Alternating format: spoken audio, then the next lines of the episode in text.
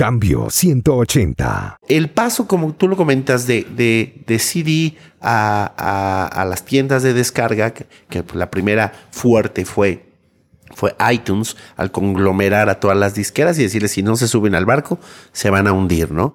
Y lamentablemente ese barco pues se llamaba Titanic porque ese, ese, barco se está hundiendo en la parte de ventas, eh, tratan de sacar su servicio Apple Music para competir con con Pandora, para competir también con, con eh, eh, Spotify, que es el, el, líder ahorita de todo esto, porque precisamente es el punto que voy. La música se va, yo, yo no le doy ni cinco años a que se deje de vender. La música va a ser meramente un artículo promocional que la gente va a estar consumiendo y si bien sobrevive algún pago en específico por la música, solamente va a estar a través del el streaming, el streaming del audio, el streaming de los videos en, canales como los de YouTube y, este, y nada más. ¿Qué sucederá con la música cristiana en un contexto donde la gente está escuchando más música, pero no quiere comprarla? ¿Cuál es el papel de la tecnología en la iglesia hoy? No hay iglesia que no ha reconocido la importancia de la tecnología. Sin embargo, estaba más rápido y no todos los líderes están al día para usarla de manera efectiva. Dialogamos hoy con un experto en tecnología de púlpito y aplicaciones. Pedro Abiú es mexicano, productor, pianista, ministro de alabanza y director de un sello musical dialogamos con Pedro sobre la tecnología en la iglesia. Hola, ¿qué tal? Les saluda Melvin Rivera Velázquez con otro episodio de Cambio 180. Esto es un podcast, radio bajo demanda, que se descarga de la internet y escucha cuando quiere, donde quiere y como quiere. Lo más importante es que usted se suscriba desde su celular y cada lunes lo va a recibir porque yo estaré esperándole en su celular. Cambio 180 es auspiciado por cristianos.com, un blog con recursos para enfrentar los retos de la vida diaria. Cambio 180. Empezamos con este tema de, de los tecnoiglesiólogos porque precisamente algo, algo sucedía en las iglesias. Llegaba el momento en el que el pastor estaba presentando al staff que servía o sirve dentro de su iglesia y eh, a, algunos invitados, algún pastor eh, eh, invitado a la iglesia y pues mandan a llamar al staff. Eso sucede en todas las iglesias. Y empezaba el pastor, a ver, aquí está el líder de jóvenes, él es el que se encarga de llevar, de enseñar, de, estar con los jóvenes. Y aquí está el líder de alabanza, y aquí está el líder de niños. Y de pronto llegaban con el chico o chica eh, o hermano o hermana que sirve en la iglesia en el área de video, pero que también pone las letras con el software de, letras, pero también es el que hace la página web, pero también es el que hace el audio cuando no llega el ingeniero o el encargado de audio, y, hace demasiadas cosas. Y entonces llegaba en él y entonces empezaba el pastor a decir, él es el que hace lo de esto, lo otro, aquello, y bueno, él es el que nos ayuda en lo técnico, ¿no? Entonces, para generar un poquito de, de tal vez de sentirse parte de algo y generar una identidad, inventamos la palabra tecnoiglesiólogo. Un tecnoiglesiólogo puede ser alguien que hace audio, que hace video, pero que también hace un poco de diseño, que se encarga en la parte de las iglesias, en, en, en, ah, la página web, en las redes sociales. Eh, eso es lo que para nosotros es un tecnoiglesiólogo y queremos crear esa conciencia para que se sientan parte. Son a veces muchas eh, las personas que trabajan en esta área y que nadie conoce, ¿no? Y, y es como generar un poquito de, de, esta, de esta conciencia en ellos mismos primero y que se sientan parte de una comunidad como la que estamos levantando en tecnoiglesia.com para que los demás conozcan un poquito acerca de este tema, ¿no? Pedro, ¿cómo nació el sitio de internet Tecnoiglesia? Mira, eh, Melvin, de una manera muy interesante. Empezamos nosotros con el tema. Eh, yo, bueno, toda mi vida he estado sirviendo en mi iglesia eh, estuve por muchos años sirviendo de tiempo completo, ya tengo más de casi cinco años de, de, de, servir no solamente a la iglesia local, sino también hacia otras iglesias, y nació con la necesidad, eh, cuando yo comencé a los 14 años, que empecé a producir música y conocí al Señor y me encargaba yo del área eh, en la parte de alabanza y adoración en, mi iglesia local, cuando empecé en, esa parte, eh, me di cuenta que necesitaba yo aprender muchas cosas, pero no tenía quien me las enseñara. Cuando empecé a hacer esto, no existía internet, no estaban las redes, no estaba la oportunidad de tener eh, tanta información como la, la que existe ahora eh, a, la mano. Y ah, iniciamos eh, años después, al, adquirir eh, experiencia, por ejemplo, en mi caso, a los 16 años empecé a producir música en Leche Producciones, que era el estudio de grabación que hacía todo lo de Marco Barrientos. Los primeros discos de Marco Barrientos me tocó producírselos. Entonces, realmente fue un tema que, por muchos años eh, pudimos ah, nosotros tener como una preparación y esta preparación nos permitió desarrollar un conocimiento en diferentes áreas. Después fundé una compañía de web, de desarrollo web, páginas web y servidores. Y después entró en mi corazón una necesidad de crear un sitio para compartir todos estos temas con, iglesias, con ministerios. Y nació Tecnoiglesia con el nombre de Media Web Church y, bueno, hemos crecido muchísimo. Ahora tenemos el sitio Tecnoiglesia Store. Ofrecemos eh, venta de equipo, instalación para iglesias. Y también estamos lanzando pronto un sitio ah, también de, cursos en línea, de, eh, cursos de audio, video, iluminación, eh, alabanza, música. Y bueno, estamos ahora también en la parte de desarrollo de aplicaciones. O sea, ha crecido mucho todo esto, ¿no? Gracias a Dios. Pedro, cuéntanos sobre las aplicaciones. Tú has lanzado una aplicación para las iglesias. ¿Por qué las iglesias necesitan una aplicación? Hay muchas, ah, ah, hay muchas razones por las cuales una iglesia podría tener o debería tener una aplicación.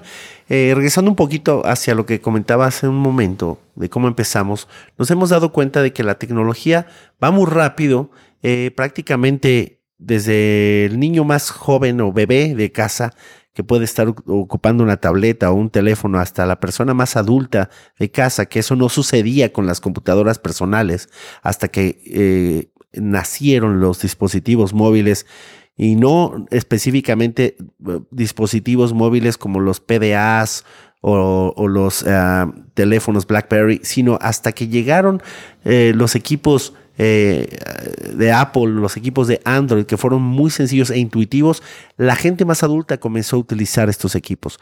Y bueno, muchos de nosotros tenemos una página de Internet, tal vez las iglesias tienen su página de Internet, pero una página de Internet no es suficiente para poder tener, eh, eh, crear o generar una, digámoslo de la forma correcta, tal vez no es la palabra correcta, pero una dependencia al poder tener los contenidos de las iglesias dentro de un solo repositorio o de una sola área. Aquí nosotros recomendamos muchísimo el, el tener una aplicación porque es la forma más fácil de poder estar en contacto con tu iglesia o con tu ministerio. Por ejemplo, eh, hay veces que hay gente que tiene Facebook, pero no tiene eh, o no utiliza el email.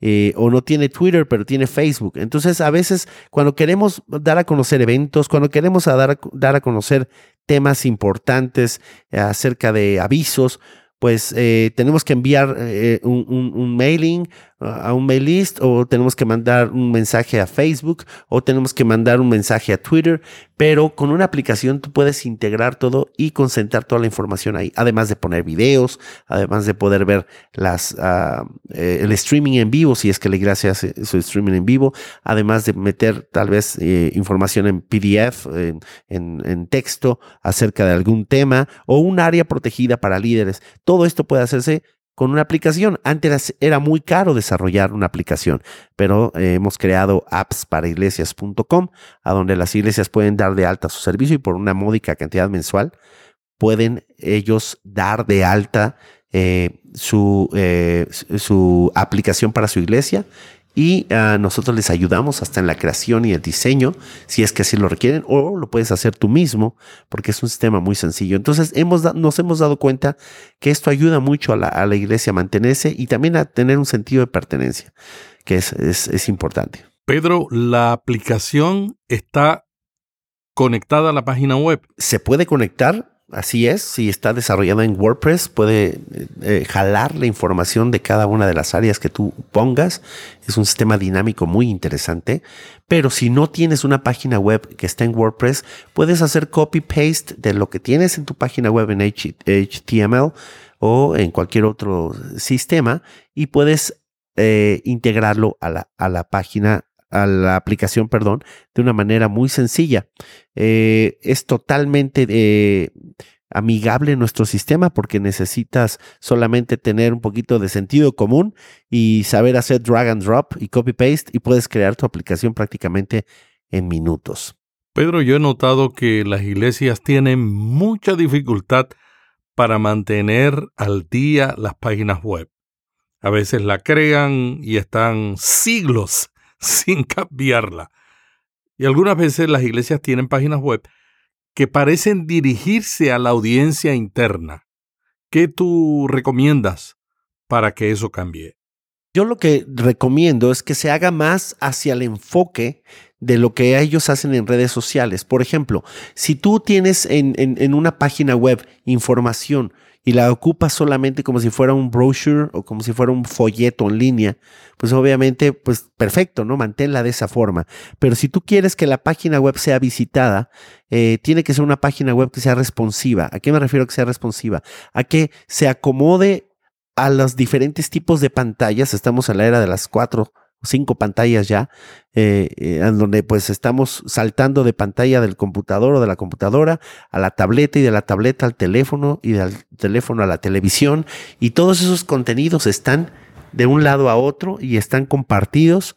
Entonces tenemos que entender que, que, que si nosotros manejamos en Facebook o en Twitter una imagen y una forma de hacer las cosas, eh, y más en Facebook, más que en Twitter, podamos tener una página que tal vez tenga una o dos áreas que sean actualizables, ¿no? Por ejemplo, el área de videos, el área de conferencias y el área, obviamente, de redes sociales. Más allá de eso, la gente no, no, no se va a meter. Ahora nos hemos dado cuenta de algo, la gente se hace dependiente a las aplicaciones y la gente es raro que se meta a una página y, y teclee www.elnombredemiglesia.com, ¿no? Y para ellos es más fácil descargar una aplicación, darle clic y entrar a tener esa información. Por eso es la, la, premisa de poder tener esta opción de tener aplicaciones especiales y específicas para las iglesias. ¿no? En los últimos 10 años, con el crecimiento de las tecnologías móviles, la gente ya no va a las páginas web para comentar, sino que la mayoría de los comentarios los hacen en las redes sociales. ¿Qué tú recomiendas a las iglesias? ¿Deben concentrarse en los comentarios en la web o en las redes sociales?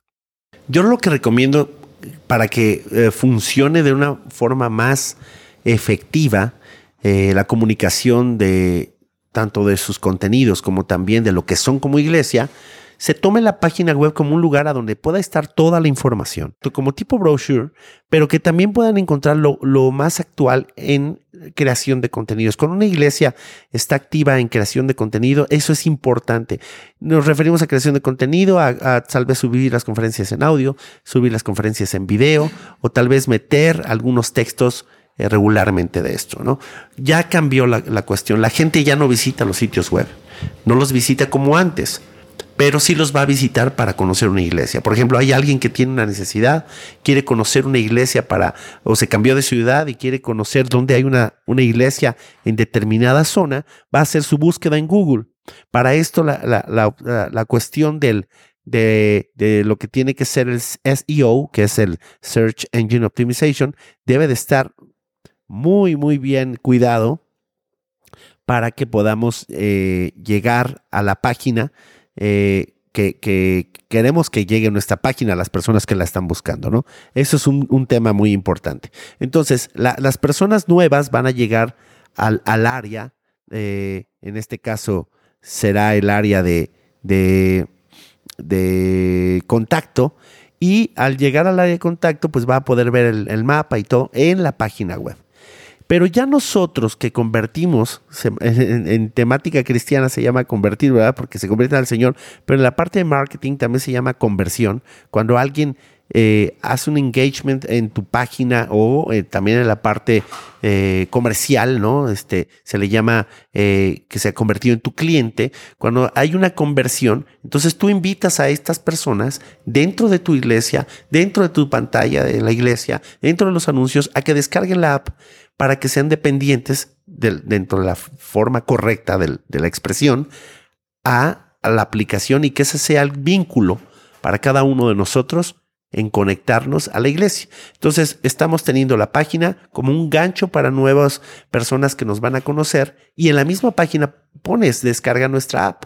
Entonces puedes generar esa conversión para seguir mandando mensajes, seguir mandando eh, invitaciones, eventos y oraciones o apoyo para, para las personas en esa área, ¿no? Entonces, realmente una aplicación se convierte eh, en una herramienta de uso diario y cotidiano para la iglesia y también, eh, obviamente, puede ser que puedas utilizarla para, para nuevos adeptos o nuevas personas que, que se convierten al Señor, pero la, la, página web va a funcionar como una puerta de entrada para tu ministerio. Más, más por ahí es lo que está yendo eh, eh, ahora, lo que, lo que estamos viendo, ¿no? Las páginas web no están pasando un segundo término, pero es importante que, que, que veamos que está esta opción de las aplicaciones como una forma más directa de contacto con las iglesias. Pedro, varios estudios dicen que la gente está de dos a tres minutos leyendo una página web. Si el contenido es muy extenso y no les interesa, se van. Así es. Ahora el 80%, 80, 80, está entre el 80 y 85% de la navegación mundial está siendo a través de dispositivos móviles. Entonces, la verdad es que tenemos que pensar en, tener, en tener eh, estas, todas estas opciones. ¿no? Pedro, hablemos del video. Muchos de los videos que tú tienes en YouTube han tenido miles de vistas. ¿Qué tú recomiendas a las iglesias para mejorar en el uso del video? Mira, la verdad es que es una muy buena herramienta. Lamentablemente no todos, no todos, eh, no todas las personas ah, ocupan el video de la forma correcta, ¿no? Y la, bueno, este es un comentario tal vez muy ambiguo, porque podría decir, bueno, ¿cuál es la forma correcta para ti, Pedro? ¿no? Pues, bueno, para nosotros el video en general, pensándolo como una herramienta para la iglesia, es una forma eh, audiovisual de poder eh, dar ideas o dar, eh, más bien más que ideas, dar uh, lineamientos de lo que es la palabra, de lo que es lo que Dios nos está llamando, pero no solamente a través de una persona hablando, ¿no? Sino podemos utilizar herramientas como el diseño gráfico, el motion graphics o actuaciones para poder enseñar todo esto. Creo que está eh, eh, un poco devaluada la, la herramienta y, y, la utilizamos muy efímeramente, ¿no? Poniendo una persona a cuadro y hasta ahí. Creo que podríamos sacarle más provecho al video. Tú comentabas acerca de, de los videos, de, videos que hemos hecho. Eh, en Tecnoiglesia comenzamos a hacer videos hace aproximadamente cuatro años.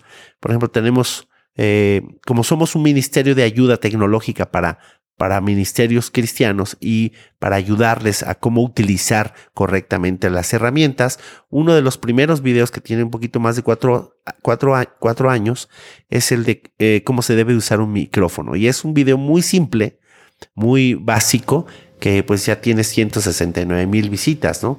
Y ese video eh, ayuda de una forma muy gráfica a enseñar cómo utilizar un micrófono que muchas veces eh, le echamos la culpa al ingeniero de audio porque no se escucha el pastor, pero si ves una imagen del pastor predicando, te das cuenta que tiene el micrófono en la cintura y pues obviamente por más que le suba el ingeniero de audio o el, eh, o el, sonidista, como dicen por ahí, pues no va a poder sonar, ¿no?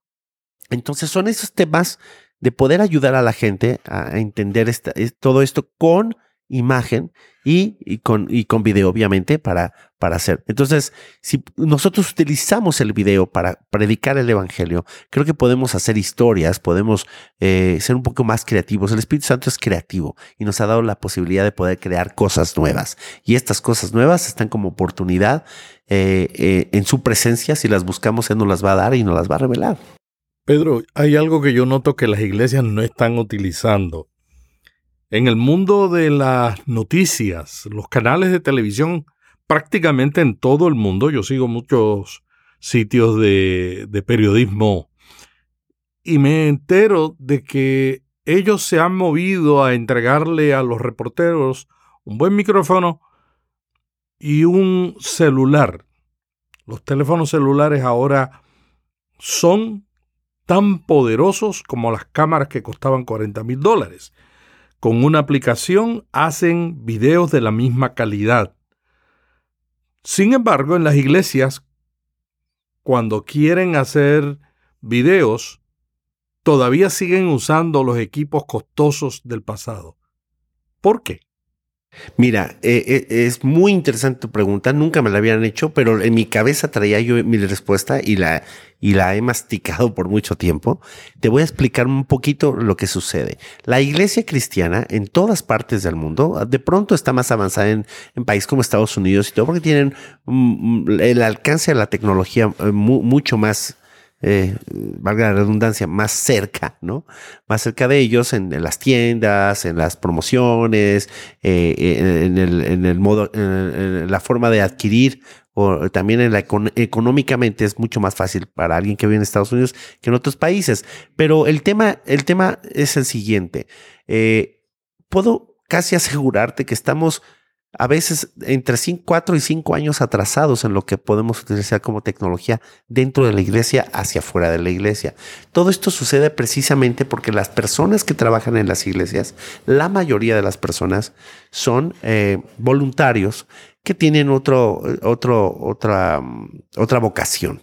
Entonces, precisamente ahí es a donde entra Tecnoiglesia para tratar de demostrar que no tienes que comprar el mejor equipo del mundo o el más caro para poder hacer cosas de una, de una manera sencilla, ¿no? Nos ha sucedido mucho con las personas que quieren utilizar video.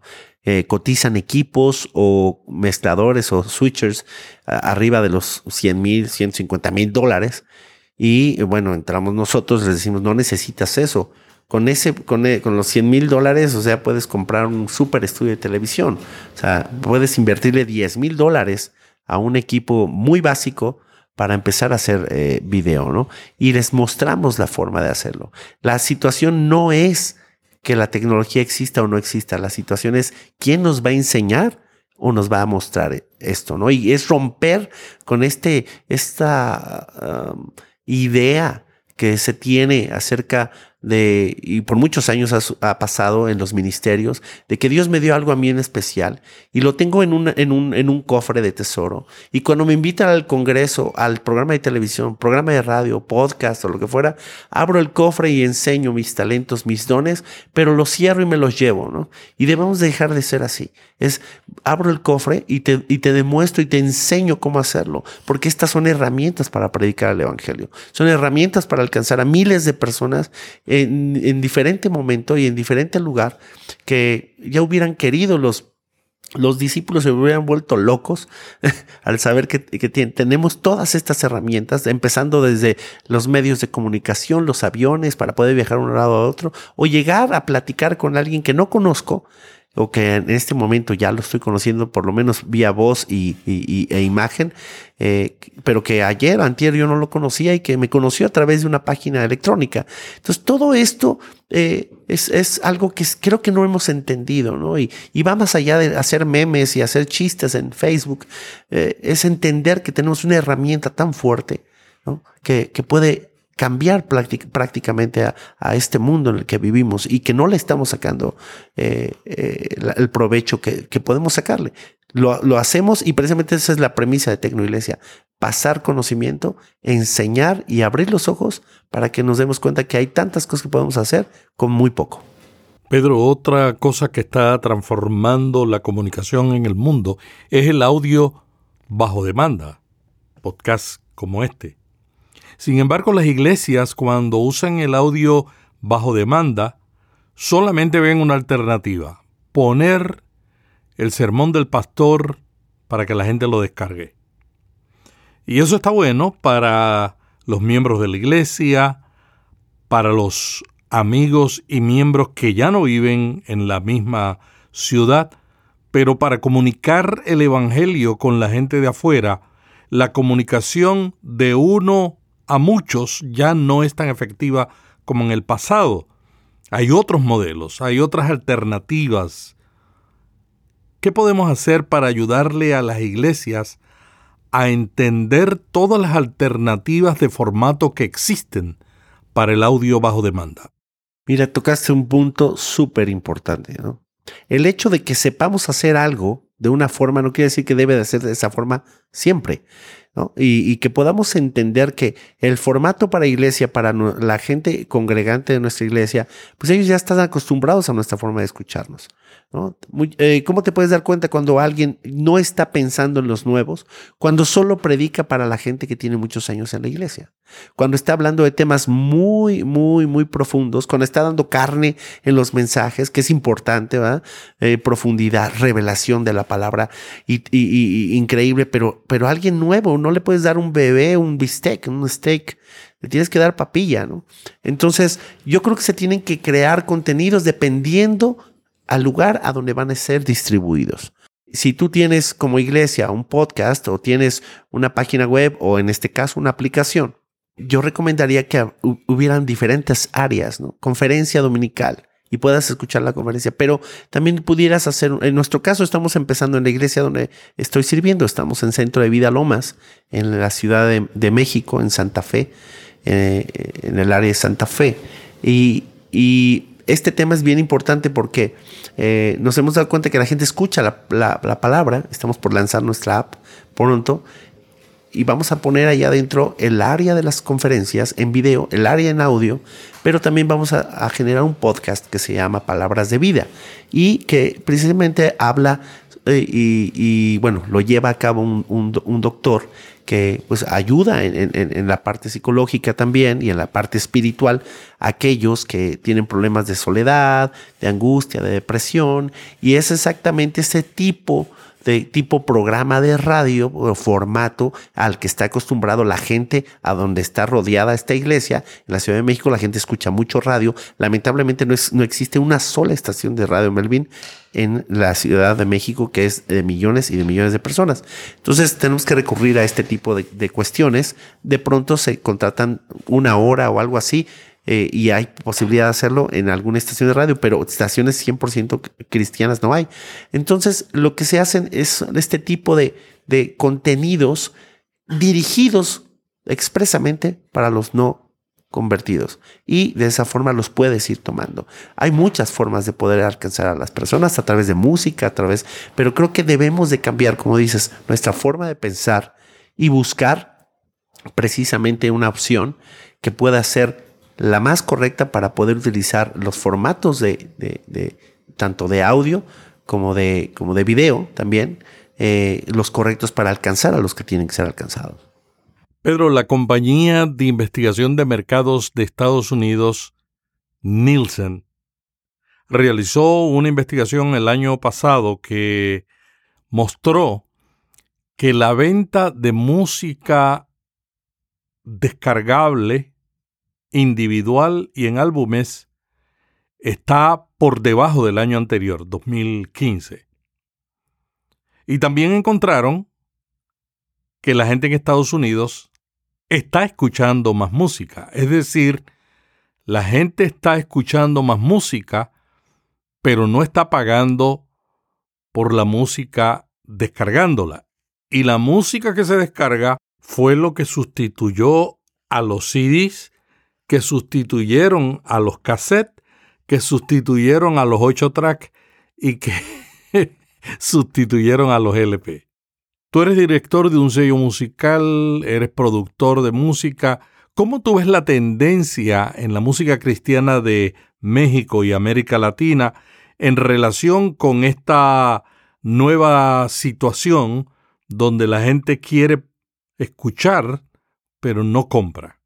Mira, es un tema, me encanta que haya gente eh, como tú que, les gusta escudriñar estos temas, porque también soy, como comentas, soy productor de música eh, y tengo grabados discos desde los, desde antes de los 2000, así que eh, me tocó hacer música antes del cambio de siglo y lo puedo comentar esto hasta con mis nietos, ¿no? Pero eh, este tema es muy interesante. Te voy a decir por qué.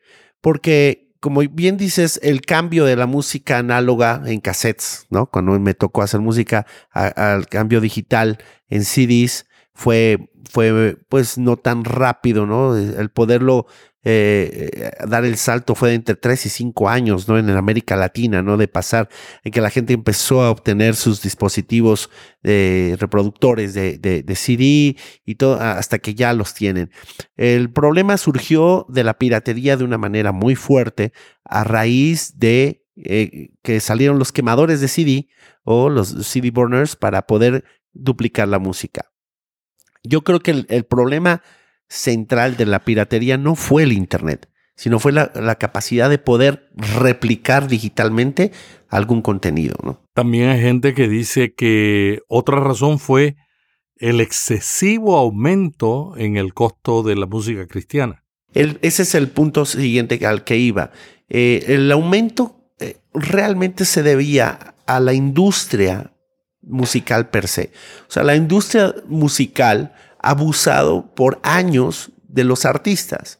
Eh, la industria disquera, las, las grandes corporaciones disqueras, eh, se quedaban con una parte muy grande del pastel. Eh, y bueno, antes era porque se vendía un producto que se fabricaba y al fabricarse el producto, pues obviamente implícitamente pues venían varios costos. Al quitar toda esta parte de, con el Internet, con, con, todo esto, pues obviamente los costos bajan, pero las, las corporaciones querían seguir ganando lo mismo, ¿no? Entonces es cuando, pues prácticamente existen las disqueras todavía, pero ya no como, como disqueras o como fabricantes de discos o como distribuidores de discos, sino como gente que tiene el holding de, de varios artistas para poderlos manejar y ponerlos a cantar en diferentes lugares, que es ahorita lo que funciona. Pero el paso, como tú lo comentas, de, de, de CD a, a, las tiendas de descarga, que, que la primera fuerte fue fue iTunes al conglomerar a todas las disqueras y decirles si no se suben al barco se van a hundir, ¿no? Y lamentablemente ese barco pues se llamaba Titanic porque ese, ese, barco se está hundiendo en la parte de ventas, eh, tratan de sacar su servicio Apple Music para competir con, eh, con Pandora, para competir también con, con eh, Spotify, que es el, el, el líder ahorita de todo esto, porque precisamente es el punto que voy. La música se va, yo, yo no le doy ni cinco años a que se deje de vender. La música va a ser meramente un artículo promocional que la gente va a estar consumiendo y si bien sobrevive algún pago en específico por la música, solamente va a estar a través del el streaming, el streaming del audio, el streaming de los videos en canales como los de YouTube y, este, y nada más. Pero eh, eh, interesante porque nosotros añadimos nuestra música a los servicios de streaming hace, pues no sé, dos, tres años que empezaron a subir, no, más de dos años, y eh, hemos tenido mejores ventas en, en la transmisión de streaming que en las ventas, como lo mencionabas, de descargas. Entonces, todo esto va cambiando, pero va a llegar el momento en que el artista, y lo estás viendo, ¿no? Artistas que no salían ni cantaban aún del mundo secular, más en el mundo secular, las iglesias, el mundo que sea muy diferente, pero artistas que no salían ni cantaban hace años están volviendo a, salir y a cantar porque ya no están ganando dinero. Entonces, tienen que cantar en vivo, hacer sus presentaciones en conciertos y de esa forma eh, eh, tener ingresos, ¿no? Entonces es algo que, que, está cambiando, ¿no? Y no, no puede uno pensar que hacer un disco se va a hacer uno millonario por, por, por, mucho. Eh, la verdad es que está eh, más enfocado a la parte de, de ser un, de ser un artista o un ministro, ¿no? Que, la gente conozca y que pues consuman eh, muchísimo su streaming para poder ganar, ¿no? Entonces sí ha cambiado mucho. La música está en una, no una crisis, yo creo que en una oportunidad de poder evolucionar en algo nuevo. Pedro, el año pasado Hilson lanzó un nuevo álbum con lentes de realidad virtual. ¿Qué tú piensas de esa tecnología? Hay tecnologías que son, que han llegado para quedarse y tecnologías que son simpáticas, que llaman la atención. Y a mi punto de vista, ahora sí que podemos poner un disclosure como se pone en muchos programas, eh, las opiniones de las personas invitadas son meramente responsabilidad de ellos y no del dueño del podcast, pero en este tema sí te digo que yo creo que la realidad virtual, así como viene con gafas, estamos hablando de realidad virtual, no de realidad aumentada. La realidad, ah, la realidad virtual, como está, es una mera novedad que no es tan nueva, que desde los finales de los ochentas ya existían varios equipos que, que, trataban de hacer, obviamente ha avanzado mucho, pero lo que vemos ahora las gafas y todo esto es una mera moda, como sucedió con las televisiones de 3, d las televisiones planas. Todo mundo quería una en su casa y ahora nadie usa los lentes y ya nadie las pone. Si es que las tienen, ya no los activan porque era una novedad. En los cines sigue habiendo salas de 3D, pero, pero no están llenas ni más llenas de las normales. De hecho, a mí me gusta la tecnología, pero me termino mareando cuando veo una película en 3D y más cuando es una película, este, un blockbuster de, de acción, no, no, no, no me sirve.